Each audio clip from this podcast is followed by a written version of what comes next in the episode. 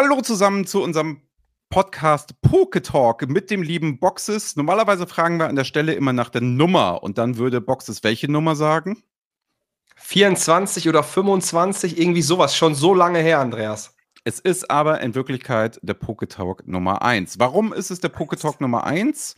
Aus folgendem Grund. Weil wir jetzt bei YouTube, äh, nicht nur bei YouTube sind, wir sind auch bei Apple, wir sind auch bei Spotify und ihr seht uns im neuen Format. Wir werden nämlich genau 30 Minuten zu einem Thema reden, genauer gesagt zu einem Thema und zu einem Set und das werden wir hier vorstellen, im kurzen Rahmen machen. Am Anfang gibt es immer ein paar News. Wer länger mit uns diskutieren möchte, Mittwoch 20.30 Uhr, der Pokestream, dauert es ist der Team Henners dann immer mit dabei. Dort ist Fantasia Katz mit dabei und da ist der Pokehebis mit dabei. Grüße geht raus, findet ihr alle bei YouTube, sind auch unten verlinkt in der Beschreibung. Ähm, insofern schön, dass du da bist, Boxes, ne? Danke, ich freue mich, dass wir das wieder hinbekommen. Also wir haben so eine kleine Durchstrecke hinter uns. Es gab in der Zeit ganz viele Poke-Streams, aber relativ wenig Poke-Talks. Und äh, genau das habe ich auch vermisst. Also es ist immer schön, zu fünf zu reden, aber auch zu zweit, ja. So dieses Ursprungsformat äh, bringt ja auch was her. Von daher richtig cool, dass wir das jetzt wieder anpacken. Jetzt sogar in ganz neuem Format und Design. Und bin gespannt, was dann so noch so kommt, ey. Wie geht's dir denn?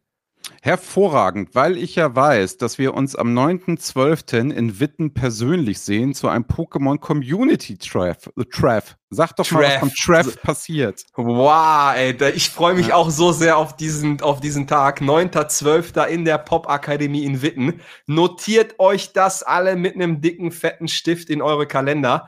Ähm, wir werden für einen halben Tag zusammenkommen, vielleicht so 13 bis 18 Uhr.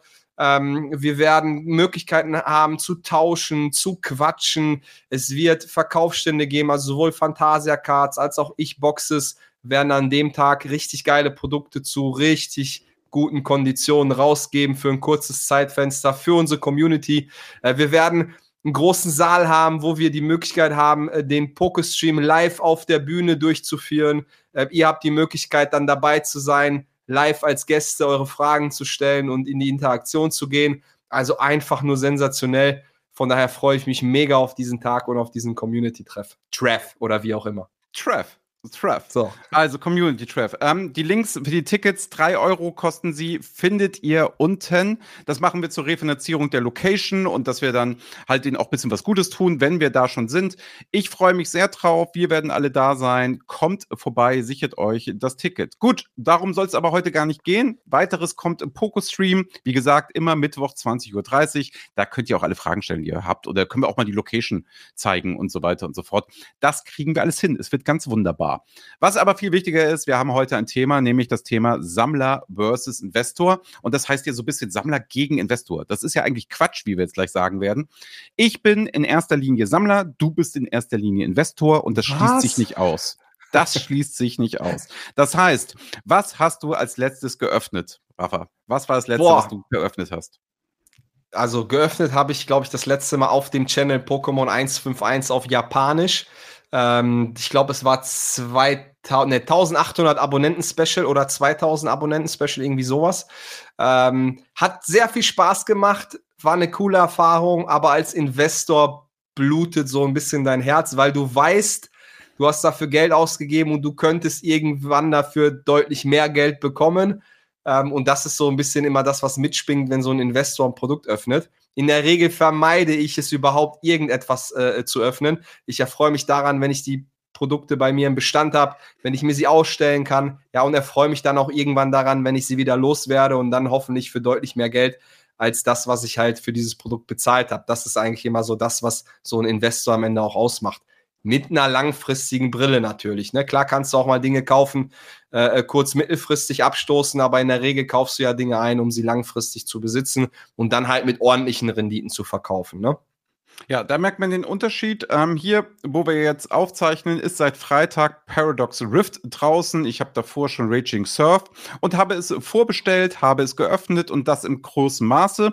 Übrigens hast du vielleicht gesehen in meiner Instagram Story, ich bin diesmal auf Sleeve Booster gegangen und eben nicht auf Displays. Ähm, was für mich ganz gut ausging. Könnt ihr euch ja gerne nochmal angucken. Ich glaube, ich habe da sogar einen ähm, Beitrag mhm. gemacht. Ähm, da ist natürlich volles Risiko, weil du ja keine garantierten Hits hast, aber umso mehr macht das natürlich Freude. Ich habe ja fast die Chase-Karten rausgezogen, nur nicht die, die ich haben wollte. Also, wenn man sagt, man öffnet mit Gewinn, habe ich alles richtig gemacht, also mit viel Geld, habe ich alles richtig gemacht. Ich habe aber leider nicht die, die ich unbedingt haben wollte, gezogen. Es macht aber auch Spaß, sag ich mal, das so zu tun. Und ich glaube, das ist der Unterschied. Ein Paradox Rift am Freitag hast du wahrscheinlich bei dir nicht auf dem Tisch liegen gehabt. Nee, ich, das werde ja. ich wahrscheinlich auch noch die nächsten zwei Jahre an einem Freitag nicht auf meinem Tisch liegen haben, weil als Investor ziehst du ja eigentlich immer darauf ab, Produkte nicht ab dem ersten Tag einzukaufen, ähm, sondern so spät wie, also A, so günstig wie möglich ne, und B, so spät wie möglich, um das Produkt halt auch keine Ewigkeiten bei dir halten zu müssen. Ne? Ähm, ich bezahle lieber, sage ich mal, 115 Euro für ein Produkt, was schon extrem lange auf dem Markt ist, als vielleicht irgendwie ähm, ja 100 5 Euro, aber dann direkt von Tag 1, äh, um das vielleicht nochmal so ein bisschen verständlich zu machen. Also günstige Preise sind wichtig, ja, aber auch der Haltehorizont und da versuche ich den so, so gering wie möglich zu, äh, zu, zu halten. Auch wenn ich immer sage, langfristig investieren ist ja auch richtig. Wenn du dir ein Produkt kaufst, solltest du auch immer davon ausgehen, dass du es langfristig besitzen musst, um überhaupt irgendwann eine Rendite zu erwirtschaften.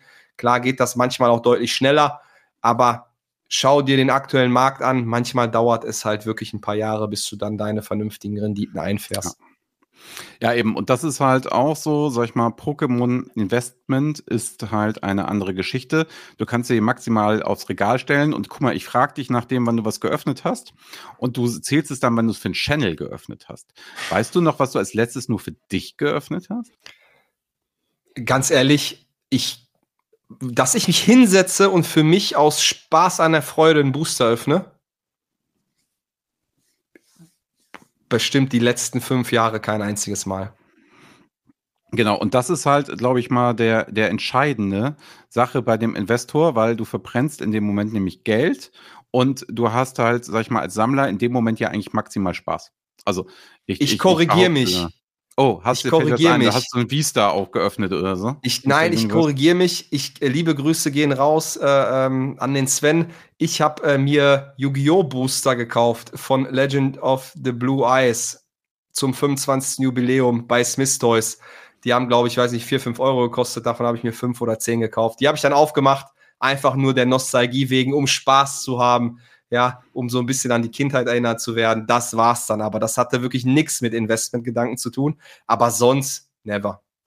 Ja, das schafft es, das ist es natürlich auch, ne? Also das, das ist dann die Sache, also erstmal nein, so können wir festhalten. Und wenn dann noch Yu-Gi-Oh!, also noch, also Ablehnung gegen Pokémon dann auch noch. Ja, ja. Ähm, und das ist, das ist natürlich, das ist, glaube ich, das, das, das Spannende. Also ich glaube, ein Sammler guckt ja in erster Linie auf die Karten, im Sinne von, dass man sagt, gefallen sie mir und möchte ich sie gerne haben und möchte ich gerne in meiner Sammlung haben. Ein Investor guckt ja auf das Set, oh, sind da bekannte Pokémon drin? Sind das die, die ich haben will? Sind das die, die wertsteigend sind? Sind das die, die alle haben wollen? Ist das irgendwie eine Reihe? Passt das dann irgendwie? Etc. Sowieso. Das merkt man dann ja auch immer ganz klar, wenn die neuen Sets beurteilt werden. Wir haben da ja eine relativ witzige Geschichte, auch in unserer kleinen Community hier, dann immer in dem Pokestream 20.30 Uhr am Mittwoch, haben wir ja immer so, so eine kleine, kleine Geschichte dass die Sammler anders darauf reagieren als die Investoren und auch Leute, die sich nicht entscheiden können, was sie denn nun sind. Oder zum Beispiel der Phantasiak als klassischer Händler in erster Linie und Boxbreaker, der sieht dem auch positiver entgegen, weil der natürlich auch die Reaktion der Boxbreaks mitnimmt und das anders macht und so. Das ist, glaube ich, alles so verschiedene Dinge, die wir da haben, wenn man Sammler oder wenn man Investor ist. So, und das sind aus meiner Sicht natürlich große Unterschiede, exakt so wie auch ähm, die, die Sachen der Umgang ist, wenn ich jetzt Sammler bin, ne? dann ist es mir auch oft egal, wenn ich den Spaß gehabt habe, was ich dafür bezahlt habe. Also mhm. ich glaube, der Durchschnittssammler, behaupte ich einfach mal, führt keine Excel-Tabelle, wo er Wertsteigerungen in irgendeiner Form trackt. Kann ich mir auf jeden Fall nicht vorstellen. Könnt ihr uns nee, ja mal in die Kommentare nicht. schreiben. Nee, ich auch nicht, also, ich auch nicht. Du bist Sammler und trackst das alles und wie viele Ausgaben du für Pokémon hast. Ich meine nicht das Haushaltsbuch. Das wäre ja hochvernünftig, wenn du sagst, immer, immer 5% meines Monatslohns investiere ich, nee, nicht investiere ich, gebe ich aus für Pokémon, wäre ja was anderes. Also ich habe es ja schon mal erzählt, ich habe ja zwei ähm, bei mir zwei Buchführungen. Einmal nach dem Motto Sammler, das ist mir relativ egal, da gebe ich aus, was ich Spaß habe, wie reiße ich es auf. Und dann habe ich ja noch meine Buchführung, wo gebe ich das für meine Firma aus? Das ist ja auch gewerblich, das versteuern wir ja auch alles. Da machen wir auch Profite als Investoren oder verkaufen das oder erhoffen uns was davon oder Events oder was auch immer.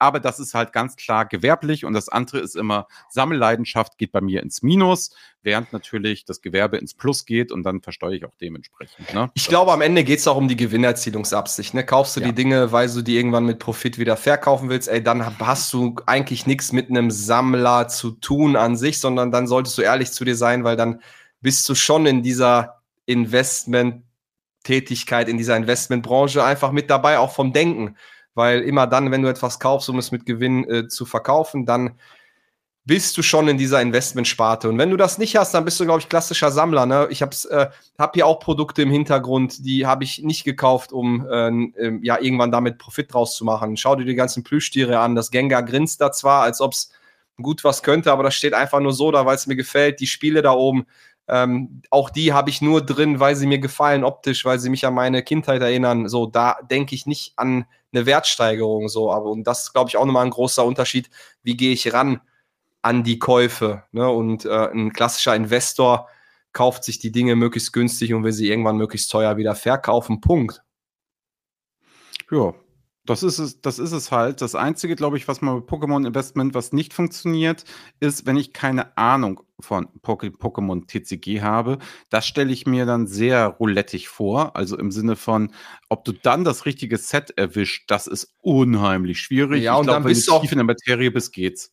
Dann bist du auch teilweise vogelwild unterwegs. Ne? Das, das siehst du ja auch manchmal in den Kommentaren. Oh, da gibt es noch ein so ein Produkt oder so, diese eine Karte und so, ich versuche mich halt auf die Basics zu konzentrieren. So, Displays sind eigentlich meine Nummer eins, weil ich weiß, was sie mir bringen. Ja, wenn ich sie günstig bekomme, ja, und äh, dann auch ein paar Jahre weglegen kann, dann weiß ich ganz genau, was ich irgendwann davon habe. Und zwar eine richtig gute äh, Rendite. So, und bei anderen Produkten oder kann es vielleicht ganz anders aussehen, weil ich dann auf einmal irgendwie beginne zu spekulieren, weil ich mich nicht auskenne, weil ich die letzten Jahre nicht recherchiert und analysiert habe. So, und da gibt es große Unterschiede. Und deswegen sind ja dann auch Channels da, die darüber reden um es einem einfach einfacher zu machen in seiner eigenen Entscheidungsfindung. So, das basiert ja nicht daraus, weil ich sage, oh, das oder das finde ich jetzt stark oder nicht, sondern das ist ja irgendwie alles auf Basis von Recherche und Analyse, auf Basis meiner Erfahrungen der letzten Jahre. Es ist zwar keine Garantie, dass das auch weiterhin so passiert, ja, aber es kann einem ein gutes Gefühl geben. Und das sieht man ja auch immer wieder an den Wertsteigerungen auf dem Channel,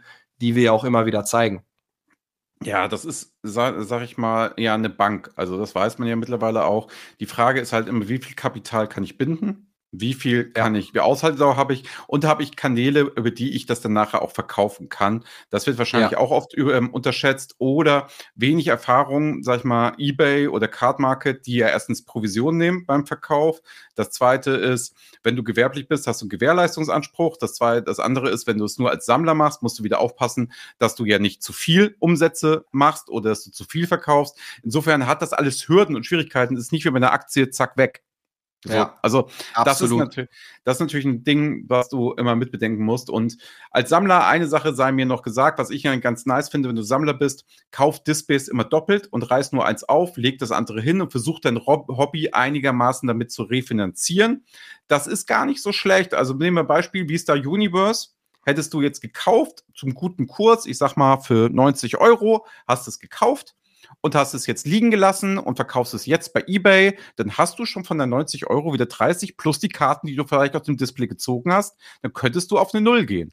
Das finde ja. ich eine schöne Geschichte und da wird auch kein Finanzamt der Welt kommen und sagen, hey, Gewinnabsicht gewerblich, das ist Sammelleidenschaft. Ja, gut, weil du kaufst ja auch keine 50 Stück davon. Ich glaube, zwei ist ja noch vollkommen im Rahmen. Und das ist ein super guter Hinweis. Ich habe auch, das habe ich schon ganz oft gesagt, ey, kauf auch, auch jetzt, ich sag mal, das kann auch genau für einen Sammler sehr gut zutreffend sein ähm, vielleicht sich auch eine Sammlung aufzubauen, ohne dafür überhaupt nur einen Euro zu bezahlen. Kauf dir zwei Dinge von diesem Produkt, was du möchtest. Ich nehme mal Beispiel Fusion Strike Display.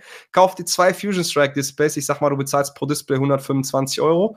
Dann verkauf eins, wenn es sich verdoppelt hat, bei 250 Euro. Und dann hast du das, was du dann noch übrig hast, for free. Und dann baust du dir mit der Zeit eine richtig geile Sammlung auf, die dich im Endeffekt rückblickend betrachtet, wenn du dann drauf zurückguckst, nicht einen einzigen Euro gekostet hat. Und ja, das kann denke, auch etwas Geiles sein, ne? Das ist, das ist, das ist total machbar, wenn du lange durchhältst und wenn du auch ja. alles mitnimmst, weil, sagen wir mal, du hättest Schwert und Schild genau diese Taktik gefahren, dann hättest du ja alleine durch Drachenwandel ja schon ein Vielfaches draus geholt. Das heißt, das könnte ja auch Sets dann wiederum covern, wie Darkness Ablaze, was dann nicht so gut lief. Ähm, dann coverst du ja auch noch mal ein bisschen, sag ich. Also selbst wenn es dann nicht Riesenrenditen waren, so das Sammelhobby auf eine Null laufen zu lassen, mit bisschen Verkauf. Und das geht, weil die Pokémon, also Displays werden sich mit der Zeit verdoppeln. So, es gibt ganz, ganz wenige Beispiele, wirklich nur ganz, ganz wenige, wo das vielleicht nicht passiert ist. Ähm, so, keine Ahnung, fällt mir spontan Crimson Invasion ein, so irgendwie, das steht immer noch bei 200 Euro auf Englisch. Aber vielleicht hast du das auch für 80 oder 90 bekommen damals, dann hättest du auch schon die Verdopplung drin. Also von daher, so einen Weg kann man gehen, äh, um am Ende vielleicht gar nichts für das Hobby zu bezahlen, ne? Genau. So, so viel gar nicht zu bezahlen für die Hobby. Wenn ich japanische 151 Displays momentan kaufe, kann ich nicht mehr von gar nicht zu bezahlen reden. Ähm, wir wollen über Set 151 ähm, reden. Was macht es so special? Einfach mal die Grundparameter. Ja, es sind die ersten 151 Pokémon drin und Uri Geller hat es sogar noch erwähnt und hat gesagt, ey, zu, zu, ihr könnt mich da jetzt reintun. So, ich klage nicht mehr. Deswegen ja 151 wieder. Ähm, alles nice, alles nett. Wenn ihr uns gerade auf YouTube oder Instagram oder wo auch immer gerade begutachtet und seht, seht ihr, ich habe die Mew-Box bei mir im Hintergrund die Ultra Premium Collection. Als Sammler habe ich sie natürlich schon. Gar kein Problem. Ich wollte natürlich auch die Goldkarte haben und so weiter und so fort. Sag mal, Boxes, hast du so eine? Ich habe kein einziges 151 Produkt, außer ganz viele 151 Displays auf Japanisch. Genau, so, für welchen äh, Preis hast du die denn gekauft? Meine 151 Displays habe ich alle so um die 150 Euro, glaube ich, gekauft. Ich habe es mhm. irgendwann mal in einem Video bei mir gezeigt auf meinem Channel. Ähm, äh, von daher, da kann man es gerne nochmal nachsehen. Aber das war so die Pre Preis-Range, äh, die ich bezahlt habe für meine Displays. Ich habe mittlerweile auch einen Sealed Case von Pokémon 151 auf Japanisch. Frag mich nicht, was ich bezahlt habe, müsste ich nachgucken. Ähm, also du siehst, ich gehe, wenn dann in das japanische Produkt aus einem ganz bestimmten Grund, weil du hast gerade so ein paar beschrieben, die auch eine Rolle spielen, wie beliebte Pokémon, wie Nostalgie. Ähm, was bei japanischen Produkten noch dazu kommt, ist die Rarität, die Exklusivität. Diese Produkte Aber das ist ja auch super Boxes, weißt du? Da machen ja. wir ja die nächste Folge zu. Japanisch versus Deutsch. Wie gut ist das denn? Sehr Oder gut. Englisch. Ja, ne? Sehr gut, sehr gut. Ne? Aber vielleicht mal, um zu Pokémon 1 zu 1 nochmal zu kommen. Im Japanischen hast du im Vergleich zu den Englischen die Master Ball-Karten, die extrem teuer sind, die mit Sicherheit auch jetzt schon ähm, ähm, gesuchtet werden und in Zukunft auch sehr viel Potenzial mit sich bringen, um das Produkt teurer zu machen. Und deswegen kaufe ich mir zum Beispiel aktuell dieses Produkt anstelle von der OPC, die du da im Hintergrund hast, weil ich der Überzeugung bin, es gibt so viele davon, ähm, äh, die wird es in ein paar Monaten immer noch zu einem günstigen Preis äh, äh, äh, zu kaufen geben. Und deswegen sehe ich keine Intention, jetzt da schon reinzugehen, weil ich mich halt als Investor sehe und nicht als Sammler oder als Opener, wie du es jetzt vielleicht gerade beschrieben hast. Ne? Das war wahrscheinlich genau. dein Beweggrund, oder? Ja, das ist der Bewe also Beweggrund ist ja ganz klar. Ich habe ja gehofft, die ist so genauso geil wie die Glurak Box. Also, ähm, sie ist von der Haptik her nicht so geil. Das ist erstmal Punkt eins. Sie ist von der Matte her nicht so geil, obwohl der Aufdruck geiler ist als, also das Design ist geiler, mhm. aber es fühlt sich ganz, ganz schlimm an. Ich weiß nicht, was damit los ist. Ähm, und das andere ist, sag ich mal, das Einzige, was besser ist, die Promokarten sind ein bisschen schöner drin, im Sinne von macht sich sichereren Eindruck. Das ist natürlich der Vorteil, aber das Öffnen-Erlebnis war auf jeden Fall jetzt bei mir so, dass ich sage, ich mag diese Boxen ja ganz gerne, ähm, aber ich habe gesagt, oh, ach Leute, ey, nee, also da kann ich dann auch lieber auf andere Produkte gehen, weil es doch nicht das Premium-Produkt ist in meiner, in meiner, in meiner Sammelleidenschaft hier. Es schockt nicht so wie eine Chlorak-Box. Ist viel geiler als Chlorak-Box. Ja, du, das ist, äh, ich kann es nicht beurteilen, wie gesagt, weil ähm, die UPC noch nicht geöffnet. Ich war mal bei einer, äh, bei einer Glurak-Box auf jeden Fall mit dabei, als sie geöffnet wurde. Das hat mir auch sehr gut gefallen. Ähm, grundsätzlich aber so optisch, wenn ich sie so bei dir hinten sehe, gefällt sie mir ganz gut. Ist ja auch, Total. Ich, ein richtig großes Produkt, aber überall, wo Premium drauf ist, muss auch nicht immer Premium drin sein. Von daher ja, doof, wenn man dann natürlich dann so eine Erfahrung macht, wenn man sich auf etwas freut und dann das Produkt vielleicht doch nicht so überzeugt, wie äh, man vielleicht von vornherein denkt. Ne? Ich denke, das Entscheidende bei 151, ne, dem Set, ist definitiv, dass die alten Pokémon im neuen Design daherkommen, nämlich in diesen qualitativ hochwertigen Pokémon-Karten, die so geil designt sind und plötzlich sind es wieder die alten Pokémon, die so erscheinen. Und ich glaube, das macht es besonders und das macht die Einzigartigkeit und diesen Hype auf dieses Set aus und dass es auch so teuer ist im Japanischen, weil die Preise purzeln wie nichts Gutes im Englischen und im Deutschen ja auch. Also wer da sich ja, beschwert, dass er nichts kriegt, hat selber Schuld. Also das da ja und, und, das ja ja absolut und ähm, das wird sich auch das wird auch so weitergehen. Ne? Also Reprints sind für Januar Februar schon angekündigt für englische Produkte. Bei deutschen bin ich mir nicht so ganz sicher, aber für englische auf jeden Fall. Ich habe auf jeden Fall schon die Möglichkeit als Händler ähm, für den Reprint äh, äh vorzubestellen. Von daher ist das ein Zeichen, was uns äh, irgendwie ein Gefühl geben sollte, da kommt noch extrem viel auf den Markt. Kurios wiederum ist, dass bei Pokémon 151 die englischen und deutschen Produkte, äh, also nicht die Produkte, sondern die Karten in den Produkten halt sehr teuer sind und vergleichsweise bei den japanischen Produkten, die ja immens teuer sind, die Karten wiederum sehr günstig sind. So, und wenn ich aus Investorbrille drauf gucke, dann sage ich, ja Leute, auch wenn ihr Karten kaufen wollt, kauft euch die japanischen, die kriegt ihr gerade noch zu einem günstigen Kurs. Ja, und habt da das Potenzial für zukünftige Wertsteigerungen auf eurer Seite. Bevor ich also, ich nehme mal ein Beispiel, ein Shiggy als Illustration Rare für 25 Euro auf Deutsch oder Englisch kaufe, kaufe ich mir lieber das Shiggy als Art Rare auf Japanisch für 5 Euro, ja, dann vielleicht sogar fünfmal und bin überzeugt davon, dass mir das langfristig mehr bringt als die eine Shiggy-Karte auf Deutsch oder Englisch. Ja, genau. Und sag ich mal, als emotional, wenn dir die Sprache egal ist, das, ne, dann kann man ja auch sagen, ich nehme das Shiggy jetzt sowieso auf Japanisch, weil die Kartenqualität gerade bei dem 151-Set maßgeblich ist. Ich habe ja beides hier und ich muss sagen, es ist so krass, wie der Unterschied zwischen dem 151 japanischen ist zu dem englischen Set. Und bei 151, ich muss auch immer sagen, die Favorite-Karten von dir, meine definitiv ist die Anton-Karte und die Mewtwo-Karte und die Mew-Karte. Da hast du halt im Englischen aber den riesen Vorteil, dass du schon zwei, ich schon zwei Promos genannt habe und eine sehr leicht zu ziehende, weil das 151 ja, da kannst du schon gut was ziehen. Das ist nicht so schwer. Das geht ganz gut. Ja, du, und von daher eignen sich diese Produkte, insbesondere auf Deutsch und Englisch, halt wunderbar, um sie aktuell zu öffnen, äh, wenn du irgendwie an deine Karten kommen möchtest, ne? Ja, also das macht absolut Sinn. Das ist halt ein Opener-Set, ne? Also das kannst du ruhig, kannst du ruhig machen. Und ich sage auch, ähm, gerade wenn ihr doch Interesse habt an der UPC vom U, die geht auf die 100. Also dann kann man auch wieder überlegen, ob man das macht, obwohl ich dann noch immer denke, es gibt diese Booster Bundle oder die Binder Edition, die es ja auch gibt mit dem großen Binder, ne? Beste Binder überhaupt. Also wirklich, das habe ich noch nicht gesehen, dass Pokémon so eine Art Binder raushaut. Das ist der beste, den ich von, von der Company bisher gesehen habe, als so ein Produkt in Kombination mit irgendwie mhm. Boostern. Ne?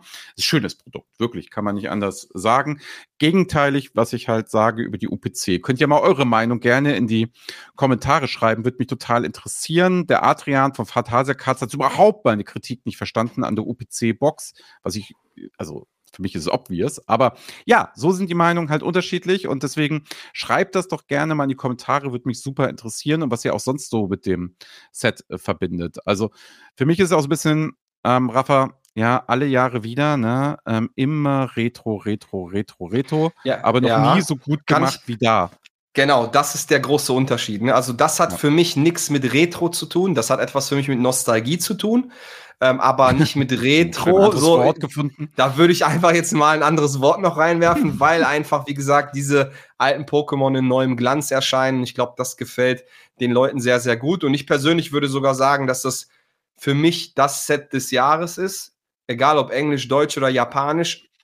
Und egal aus welcher Brille man drauf guckt. Ne? Weil für Investoren ist was da aktuell eher auf dem japanischen Markt. Ja, für Sammler und Opener ist was da eher auf dem deutschen und englischen Markt. Aber das Set an sich ist ein richtig, richtig schönes, wo man immer wieder gerne wahrscheinlich zukünftig drauf zurückblicken wird, weil so viele, die dieses Hobby lieben, halt diese Pokémon lieben, die sich in diesem Set befinden.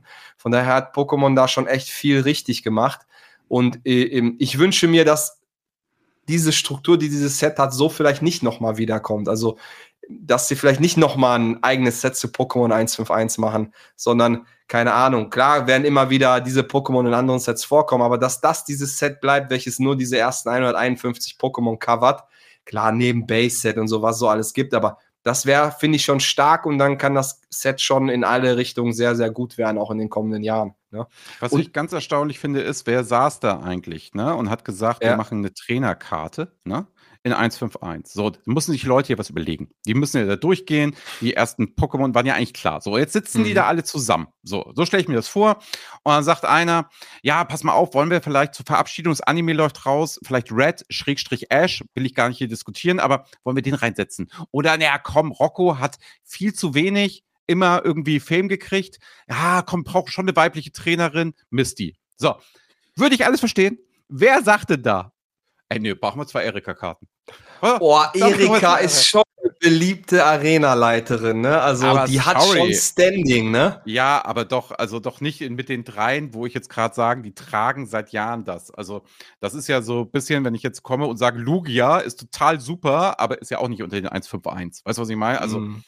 Es ist so ein bisschen, ein bisschen, bisschen, ich verstehe es in der, wenn man sich das jetzt anguckt, ne? Also mit dem Paradox Rift beispielsweise oder Raging Surf, wenn du hier die Paradosol äh, Radi hast, also die mm. Regenschirmdame hast, dann verstehe ich, da geht so eine Kontinuität der Trainerkarten. Ich sage auch immer wieder, die werden erwachsener, ne? Mm. Aber wäre das nicht die Chance gewesen, bei dem 151 nochmal Red oder Ash Komm, ja, natürlich. Hätte, hätte wunderbar reingepasst, ne? Keine Ahnung, nochmal schön Ash mit seinem Pikachu oder so, das wäre ja, schon geil so ein gewesen. Verabschiedungsding so, oder? Also ja, so, ja, so, so ein Thema, aber da sieht man auch anscheinend, das läuft irgendwie immer ein bisschen nicht ganz eins zu eins, nicht alles Hand in Hand. Ich hätte mir ähm, da auch gerne die Kanto Friends gewünscht, dann hast du da irgendwie alle drauf. Boah, ey, das wäre auch geil gewesen, ne? Ja, aber wie wird das denn gewesen? Das in diesem neuen Style, das, das wir aus Vista Universe boah. kennen, ne? Das Schön alle genau so das vor, keine Ahnung, Professor Eichs Hütte äh, ja, in Alabastia oder so, das wäre eine Karte gewesen. Ey, ich muss bei Pokémon anfangen. Rafa, ich sag auch, also da sitzen doch irgendwelche Leute, die machen Design. Überleg mal, was das alles bedeutet. Die reden mit Künstlern, die geben das einzelnen Auftrag und dann machen sie nicht die Friends-Karte, also überleg mal, die Friends-Karte hätte kommen müssen aus Zenit der Könige, ja, exakt in diesem Style mit den drei alten Charakteren und vielleicht im Hintergrund noch das Fahrrad von Misty, weißt du? Das ist ja noch in der Folge, ersten Folge. So, ja, was auch immer, aber die, ja, das wäre geil. Irgendwie, irgendwie, irgendwie sowas, weißt du? Also da noch so ein bisschen Easter Eggs rein und da muss man sich natürlich echt mal fragen, Pokémon, was ist da los? Was ist da los? Was, Wobei, woran hat es gelegen? Woran hat's gelegen? Ja, fragt man sich immer, woran es gelegen also, hat. Ich, ich, ich sag nichts gegen die Erika-Karte. Die würde ich wiederum ja. niemals auf Japanisch kaufen, aber wenn man sich die so, zum Beispiel jetzt holt für ähm, in Englisch wiederum, weil man sagt, man geht die japanischen Preise in dem Fall nicht, kann ich das super gut nachvollziehen. Aber trotzdem, ich finde, das es passt nicht in mein Sammler. Und dann kommt, dann komme ich jetzt als Investor und sage dir, schau dir mal alte Erika-Karten an auf Japanisch aus, zum Beispiel Tech Team GX oder Techbolt. Oh, dann würdest du dir vielleicht doch überlegen, die Karten jetzt auf Japanisch Aber zu kaufen. Der, du verstehst, ne? In der Logik wäre es ja, gewesen, ja, dann hätte sie auch in Celebrations und Evolutions sein müssen. Ja, ja klar, äh, Evolutions sein müssen, ähm, in Evolutions sein müssen. Evolutions sagt man automatisch, ne? Ganz spannend. Vielleicht, weil es bei dir auch im Hintergrund steht. Aber es ist, es ist trotzdem ein bisschen, bisschen witzig, wo ich sage, die Chance hat man sich einfach so nehmen lassen. Also es ist irgendwie. So, so ran random Erika einfach, ne? Ja, also, also es ist so was, was so, so 151, Erika. So, also das, du müsstest mal eine Umfrage irgendwo starten. Also keiner käme auf die, auf die Idee. Und sonst 151, wir müssen noch über den Skandal regeln. Ich glaube ja noch immer, dass das Shiggy aus dem Wasser geht.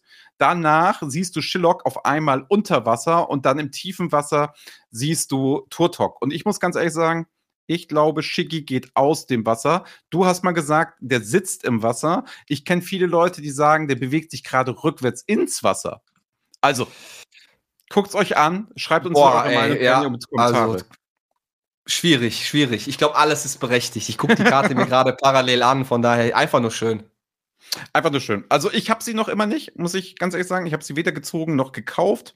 Ähm, darüber werden wir uns ja in der nächsten Folge unterhalten, nämlich japanische versus deutsche Karten und englische Karten. Du hast es ja auch gerade schon mal angesprochen. Da gibt es Unterschiede und gerade jetzt kann ich ja erzählen, welche Karte ich als Sammler eher kaufen würde, was auch dann dasselbe wäre wie als Investor, aber dabei beim nächsten Mal. Ansonsten, 9.12. Tickets kriegt ihr unten. Meldet euch bitte an, damit wir so ungefähr wissen, wer kommt. Ach, Kids sind free, sollten wir vielleicht nochmal reinschreiben. Ja, absolut. Kids sind kein, free, ja, definitiv. Die brauchen logischerweise ja. auch kein Ticket, fällt mir gerade auf. Und das zweite ist sonst Mittwoch, 20.30 Uhr, immer alles live und direkt. Da erwischt ihr uns in der Regel immer. Rafa und ich sind meistens immer da, wenn uns nicht gerade eine Erkältung niederstreckt, was hier schon ein paar Mal war. Das soll auch nicht mehr passieren. Freuen wir uns, sonst schreibt uns auf Insta, macht das alles und gebt diesem Podcast hier gerne eine 5-Sterne-Bewertung. Eine andere geht aus technischen Gründen auch nicht. Also, So. das bedeutet, Ja. bitte das machen und bitte auch nur die Bewertung mit Emojis machen. Also schreibt uns nicht, ich höre die beiden Jungs gerne und die sind halt super und Pokémon Investment ist ganz toll. Nein, schreibt da bitte einfach nur Emojis rein. Da würde ich mich Ja, sehr wa freuen. warum nur mit Emojis? Nur Emojis bitte. Das ist wirklich gerne. ja, du, dann, wenn du dir das wünschst, dann ja, dann, ja, dann, dann, dann schreibe ich da gleich was rein. Dann schreibe ich einen? Text gleich rein. mit Emojis bitte. Das würde mich, würde mich, Ja, würde sehr mich, gut. würde mich freuen. Gut. Gut, in dem Sinne, alle zusammen, habt eine gute Zeit. Ciao, Seid ciao. gegrüßt. Ciao und bleibt uns getreu. Bis dann. Tschüss.